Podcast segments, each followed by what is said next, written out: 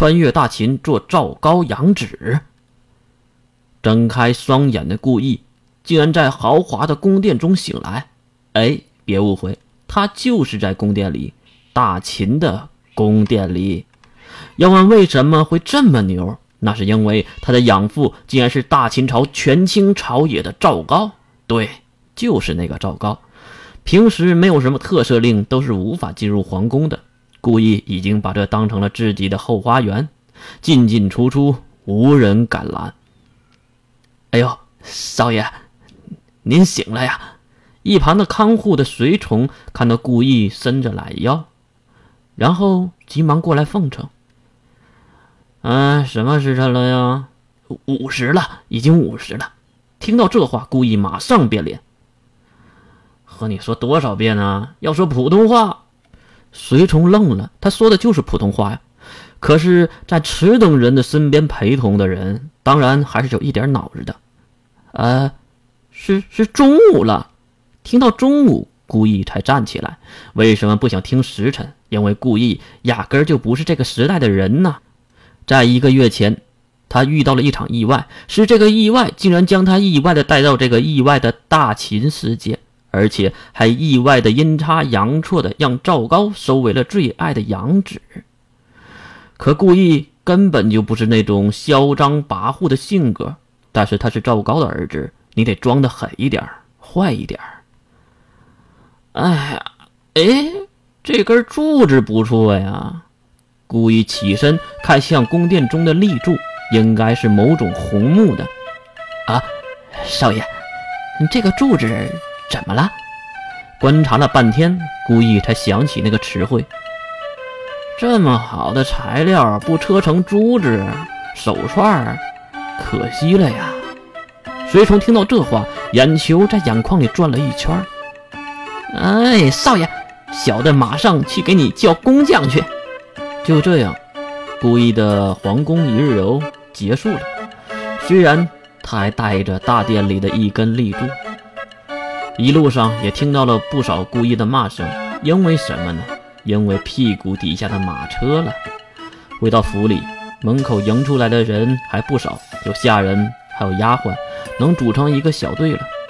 可是还能听到故意在那喊着什么？我他妈的说多少遍了？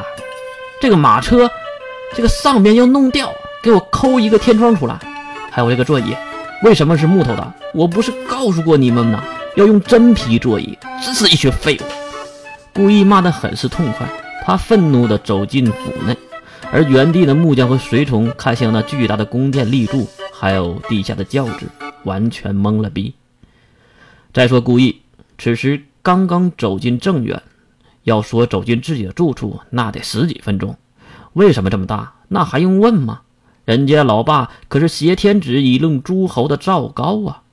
现在天下人只知道朝里有赵高，没人知道有皇帝。去，让厨房给我弄点吃的。听到顾意的命令，一旁的随从急忙跑向后厨的方向。这种大府邸，那灶台上的火一年都不会灭的。看到随从离开，顾意长出一口气，迅速的走向了后花园的方向。要说翟府的花园，堪比皇宫里的一样。就在顾意刚刚走进花园，就感觉到了自己的臀大肌一阵阵的热辣。伴随着一股股香气和飞舞过来的长发，一个女孩在顾意的身边跳了过去。哟，回来了！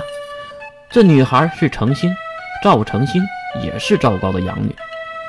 哎，我说程心妹妹，我和你说多少次了，你大家闺秀的，别像一个假小子似的，哪有打男人屁股的？